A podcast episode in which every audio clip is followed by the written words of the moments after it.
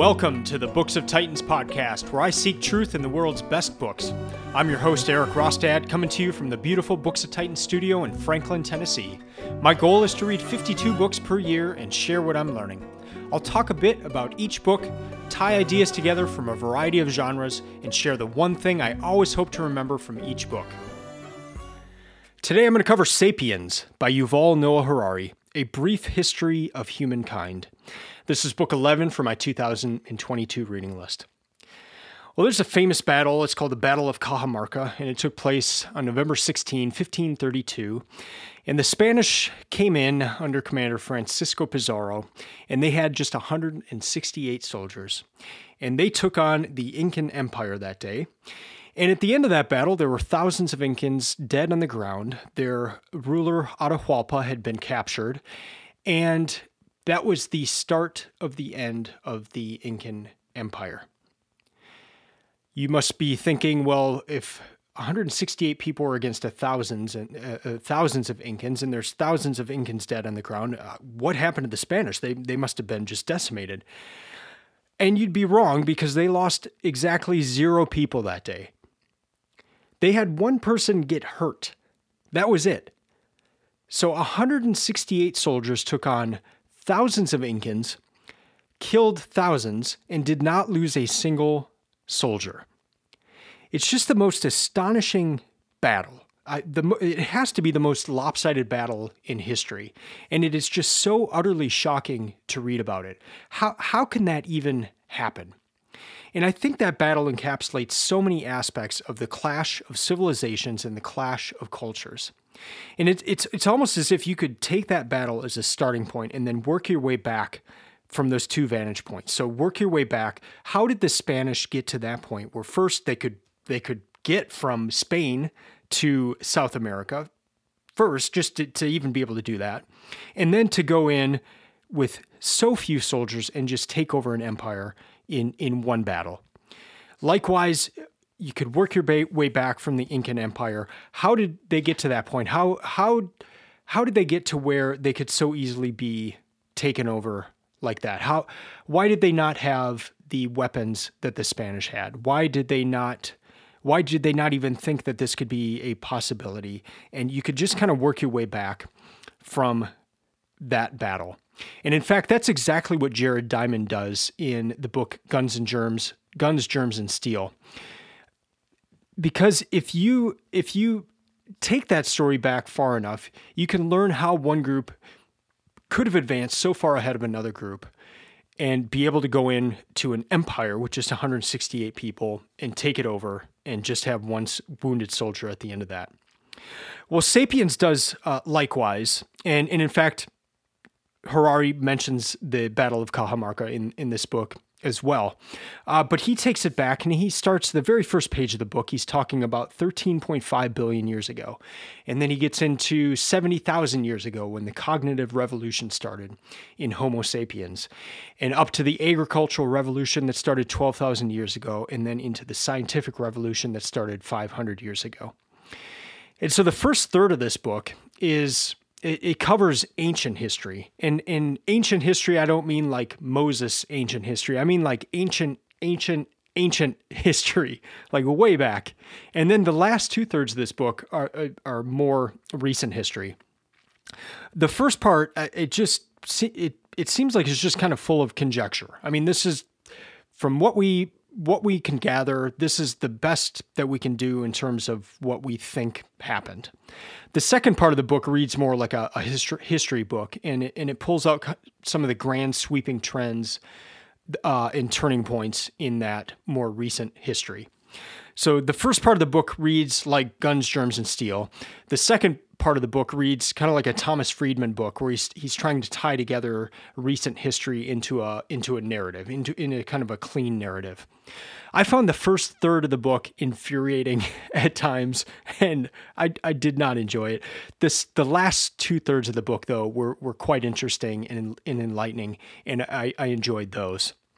This is the third book I've read by Harari and for the, for this reading project. So I, I, read Homo Deus in, in 2018, and then I, I think I read his most recent book in 2020. And I find Harari very hard to read. And I'm going to try to explain why the best I know how, but I, I can never pinpoint what he believes.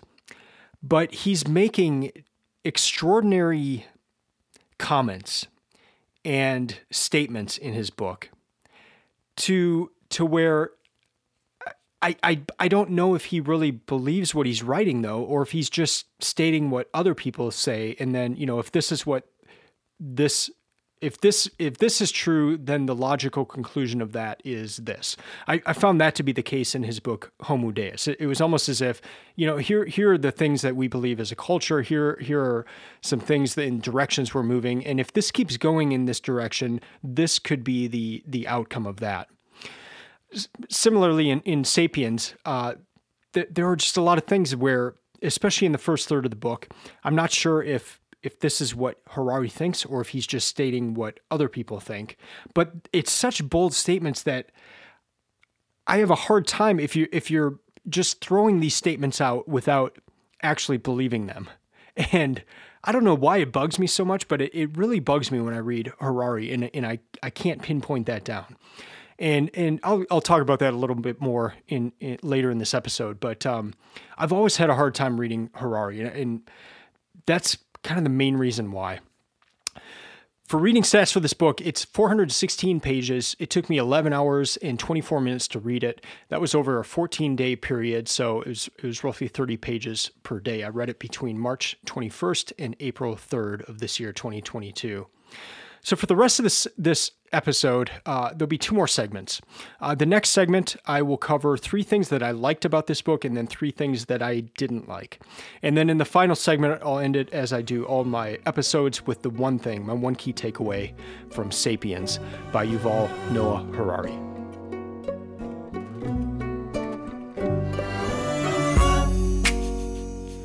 Now, into segment two, and the things that I liked and disliked about the book. And I, I just realized when I was putting these together that uh, in, in, the first segment there, I mentioned that I found the first third of the book infuriating and the, the last two thirds quite interesting. Well, all the things I liked are in that second two thirds of the book, and the things I didn't like are in the first third of the, the book. So uh, here's the here's the first thing I liked, and and it goes back to that discussion of of the Battle of of Cajamarca. You know, why why did how, how, did some civilizations how were they able to go in and just decimate others?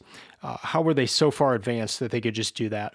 And so here's part of the answer and part of the answer that harari gives so here's on page 284. The key factor was that the plant seeking botanist and the colony seeking naval officer shared a similar mindset.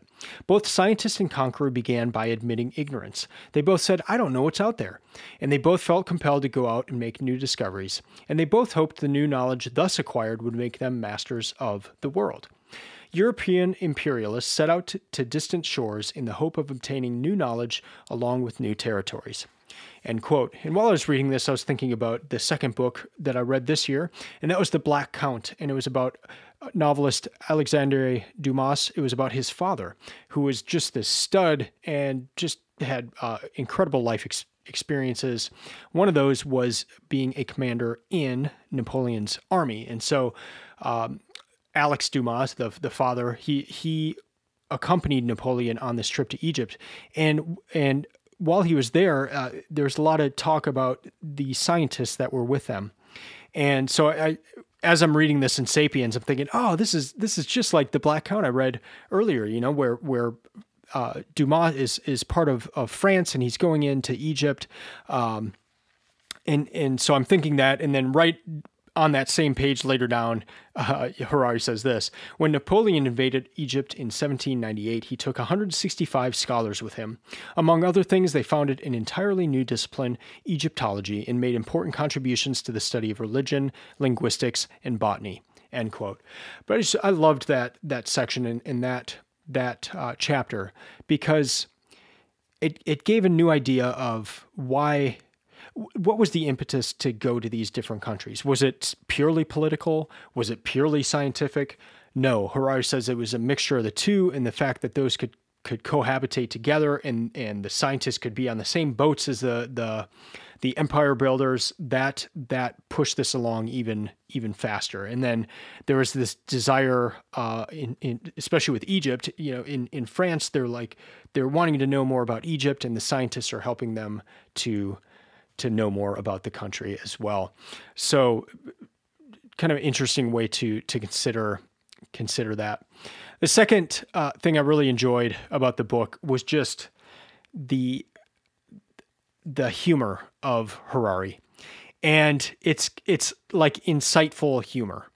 Uh, he's pulling these these threads throughout history, and they just make you chuckle at times. So I wanted to read one here, and this comes later in the book on page three three forty nine. The supreme commandment of the rich is invest. The supreme commandment of the rest of us is buy. The capitalist consumerist ethic is revolutionary in another respect. Most previous ethical systems presented people with a pretty tough deal. They were promised paradise, but only if they cultivated compassion and tolerance, overcame craving and anger, and restrained their selfish interests. This was tough for most. This is too tough for most. The history of ethics is a sad tale of wonderful ideas that ideals that nobody can can live up to. Most Christians did not imitate Christ, most Buddhists failed to follow Buddha, and most Confucians would have caused Confucius a temper tantrum. In contrast, most people today successfully live up to the capitalist consumerist ideal. The new ethic promises paradise on the condition that the rich remain greedy and spend their time making more money, and that the masses give free rein to their cravings and passions and buy more and more. This is the first religion in history whose followers actually do what they are asked to do. End quote. I just thought that was really funny. The last thing that I enjoyed was towards the very end of the book, and it was Harari's discussion on happiness. What makes uh, people happy? Uh, what makes an individual happy? What makes a group of people happy? And what do we know throughout history about happiness? And not much. I mean, we, you know, other than some writings that we have, but just now we have so many different ways of asking questions of are you happy? and and studying that and and, and all these kind of things. And and so what have we learned from that? What what actually constitutes happiness? And so in that section he he shares some of the secrets of happiness. And here he goes. Family and community seem to have more impact on our happiness than money and health People with strong families who live in tight knit and supportive communities are significantly happier than people whose families are dysfunctional and who have never found or never sought a community to be a part of. Marriage is particularly important. Later on, even the freedom we value so highly may be working against us. This raises the possibility that the immense improvements in material condition over the last conditions over the last 2 centuries was offset by the collapse of the family and of the community. End quote. Later on, he says this in a section called The Meaning of Life. He says, uh, one way to to measure happiness is just to kind of have an equation. So if there's more pleasure than pain, then that would equal happiness. So in, in that sense, you're just seeking pleasure and the most pleasure you can get out of life. And then that the idea there is that that will make you happy. And, and Harari says, well, that's one option. Another is that the finding the findings demonstrate that happiness is not the surplus of pleasant over unpleasant moments. Rather, happiness consists in seeing one's life in its entirety as meaningful and worthwhile. As Nietzsche put it, if you have a why to live, you can bear almost any how. A meaningful life can be extremely satisfying even in the midst of hardship, whereas a meaningless life is a terrible, terrible ordeal, no matter how comfortable it is. End quote. That uh, that's like directly from Man's Search for Meaning, which is one of my favorite books of this entire reading project. But just just that idea that you happiness can be outside of whether it's pleasure or pain, like having more pleasure than than pain. And actually, amidst pain, there can be happiness, and it actually has more to do with meaning. If if there's a why behind your life, you can get through almost any how. And it's just such a deep insight and an important insight and really makes you think of, of how we consider happiness. And I mean, just watch a commercial and, and it's going to tell you that if you have this or do this, you, you'll be happy.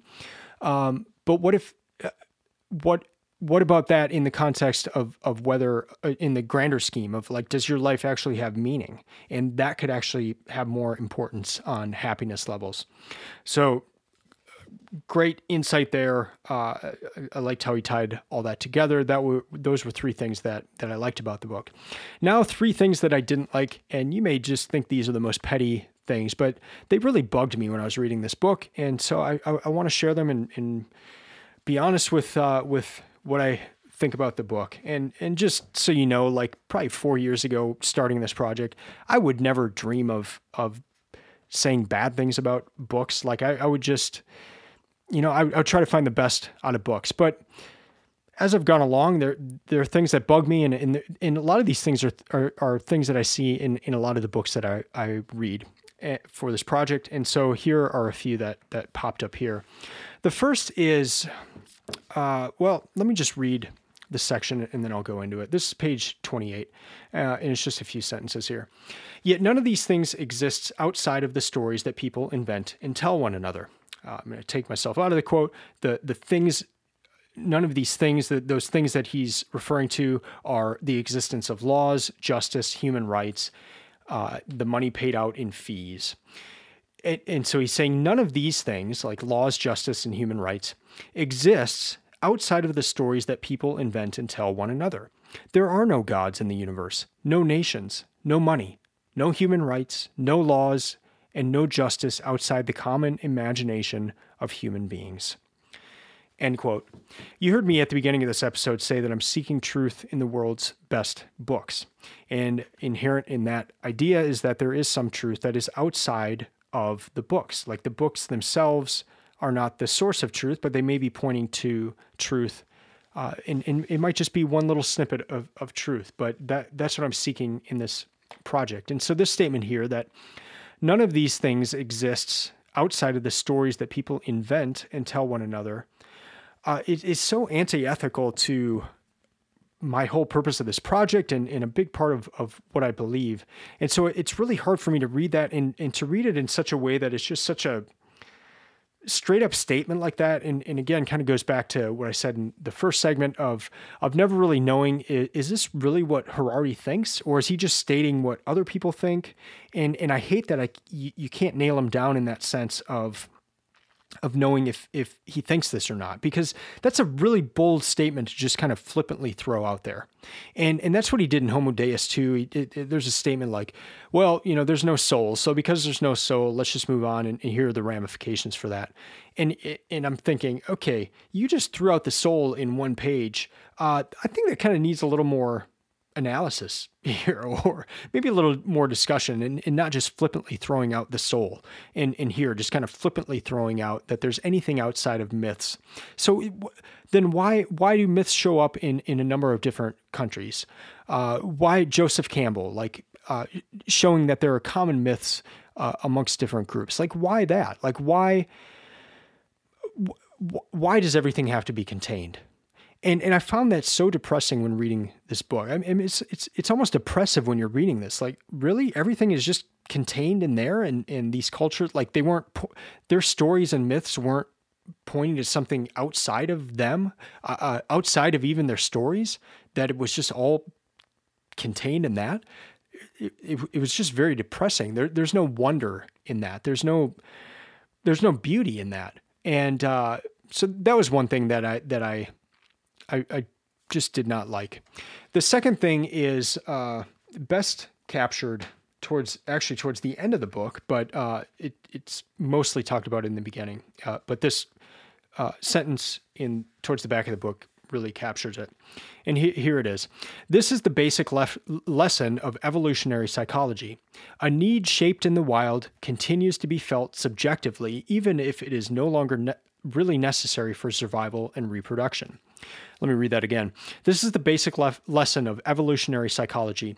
A need shaped in the wild continues to be felt subjectively, even if it is no longer really necessary f- for survival and reproduction. End quote.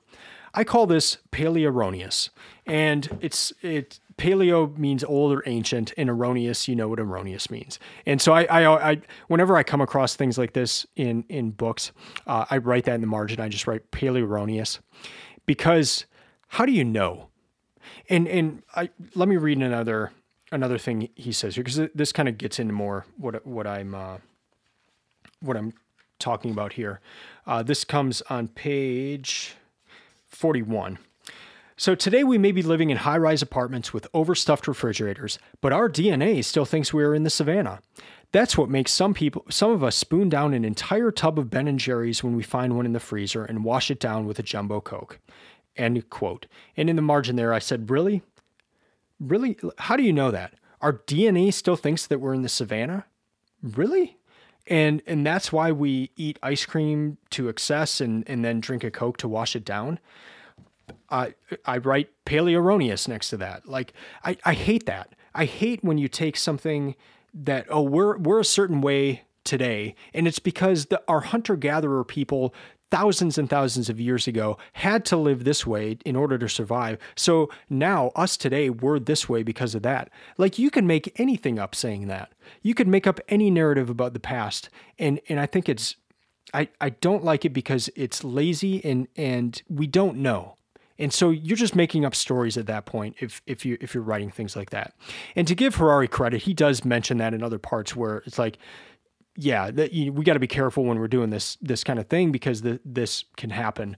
But I I I dislike it. I, I I always think back to I was in my 20s and and I moved into this loft, and this loft used to be a, a train unloading station, and so there were five train tracks immediately behind this loft.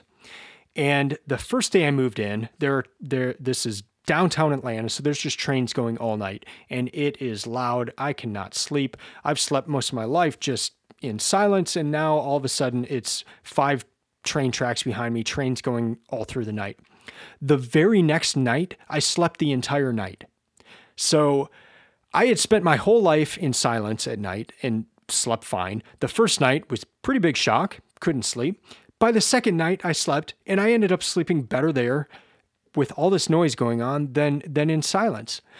And so, if I can shift in one night how I sleep, like why do we think that hunter gatherers thousands and thousands of years ago determine how we act now? I I just find that so astounding. And there was a lot of that in the beginning of this book where, well, they were this way, so that's why we're this way, or or just even kind of looking back at the past and and uh, like I said in the first thing, there, there's so much conjecture that there's just there's no possible way we can know a lot of these things, and ah, I, I didn't like it. I'm sorry. The last thing I did not uh, particularly think was was very good, shall I say, is his his labeling of chapters. Um, it, it was almost a mocking. So the first uh, uh, chapters two, three, and four are the tree of knowledge, a day in the life of Adam and Eve, and the flood. And those chapters had nothing to do with those those stories. And it was almost like it was almost like uh, giving a, a alternative view of of that, and but using the same titles. And uh, it, I didn't like that either. So sorry, I know these are petty things, and but also know that these are things that I see come across in, in a number of different books and and they just bug me. And so I'm I'm sorry that they came up in the Harari book, but that uh, those are three things I did not like in Sapiens.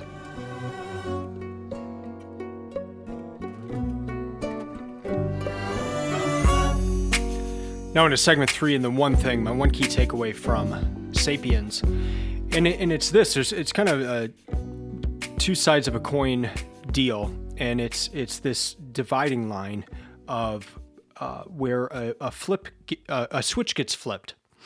And so the first is a discussion of money, and it made me think of crypto money in, in our sense. But but um, here's the section: the mere fact that the Medi- that Mediterranean people believed in gold would cause Indians to start believing in it as well. Even if Indians had no real use for gold, the fact that Mediterranean people wanted it would be enough to make the Indians value it. Similarly, the fact that another p- person believes in cowrie shells, or dollars, or electronic data is enough to strengthen our own belief in them, even if that person is otherwise hated, despised, or ridiculed by us. Christians and Muslims who would not agree on religious beliefs could nevertheless agree on a monetary belief because whereas religion asks us to, believe in something, money asks us to believe that other ple- people believe believe in something, end quote. And so there, there's this this idea that uh, that money can take can take root if if enough people start using it. Then it then it becomes the currency, and even if it's different different companies or companies countries, if if one group of people uh, in, in this case, he was talking about people in the Mediterranean. Uh, if they if they start value, valuing the gold that is in India, and the in, the the Indians are thinking, okay, what is it about gold that that you like? But just them seeing other people value gold, they'll begin to value gold as well. It just kind of made me think of of uh, of our time where we're seeing cryptocurrencies and and things gathering. Uh, notoriety and, and use and, and that sort of thing. Is there some is there some point at which the switch will flip and and it will become uh, completely legit? And, and it seems to be that way that that the more and more people use it, the more and more uh, that that it becomes legitimate. But but there is some point where the switch is flipped. On the opposite side, there there's a point where things can be flipped on the negative side, and this is where Harari's talking about myths. And uh, so I'll read this section. A natural order is a stable order. There is no chance that gravity will cease to function tomorrow, even if people stop believing in it. In contrast, an imagined order is always in danger of collapse because it depends upon myths, and myths vanish once people stop believing in them. In order to safeguard an imagined order, continuous and strenuous efforts are imperative. End quote. Uh, so this this section goes on to say that that there's a, there's a point where you can flip the switch the opposite way, and if people stop believing in something, uh, that that can destroy that can destroy as well. So on, on the first example, where if enough people believe in it, they'll they'll adopt uh, cryptocurrency or, or, or gold in, in the case of, of what he's presenting here. Uh, on the opposite side, if there's a myth that people believe, if, if there's a story that people have been told, maybe it's the founding of the the country or uh, a religious myth, and and it, there's a there's an, a point there as well where the switch can get flipped. And if, if enough people stop believing in it, if enough people are convinced that what they're believing in is not true, destruction can come from that. Uh, the, the, the country could could be destroyed. The the myth that that everyone believes of, of the founding, uh, if enough people stop believing that, either a new myth is, is required or or um, or the other one just ha- has to be completely destructed. And he he talks about that and just how there is that that that dividing line. There is that switch where then then it, it just it gets destroyed. So there's either adoption on one side or destruction on the other, and it's just kind of that fine line. It just got me thinking about just a, just a lot of different things. You know um, that something can either become part of of what we believe or or how we live, or it can it can go away, and it just it it applies to many, so many things. And so I, I finished this book um, a, a, few days ago, and it, that's just one thing I've I've been thinking about since then. So to recap, uh, it's a very interesting book. I, I loved the second part of it, the the the final second uh, two thirds of, of the book. Just a lot of neat connection points and a lot of interesting ideas to consider of why things went certain ways. Uh, first ha- first third of the book, I was not didn't like it as much, but uh, but overall, uh, uh, interesting book. As you know from here, Harari goes on to Homo Deus, and the idea there is uh, Homo man and Deus God, so the God man. That uh, we if if things keep moving in a particular direction, uh, certain groups of people may become God men in in the sense that uh, and he says the wealthy may be able to start purchasing longer life or better genes or changing their genes or different things like this. And uh, and all of a sudden you've got almost a godlike people that maybe they don't die as early. Uh, maybe they have more stamina. Maybe they are are stronger. Maybe they don't succumb to disease. And what happens when that's the case? Uh, so that's what happens in in, the, in his next book, Homo Deus. He he goes into that. That's going to do it for this episode. Thank you for listening. I would love to hear from you, uh, especially if you've read *Sapiens*. I'd love to hear what you got out of the book, uh, things you liked, maybe things you didn't like. Uh, I'd love to hear what you thought of the things that I didn't like, and and if you have another uh, viewpoint on that, or um, maybe another idea of what what Harari was was saying, I'd love to hear that as well. You can follow Books of Titans on Instagram or Twitter, and the website is stock full of resources to help you find the best books and to create your own reading list.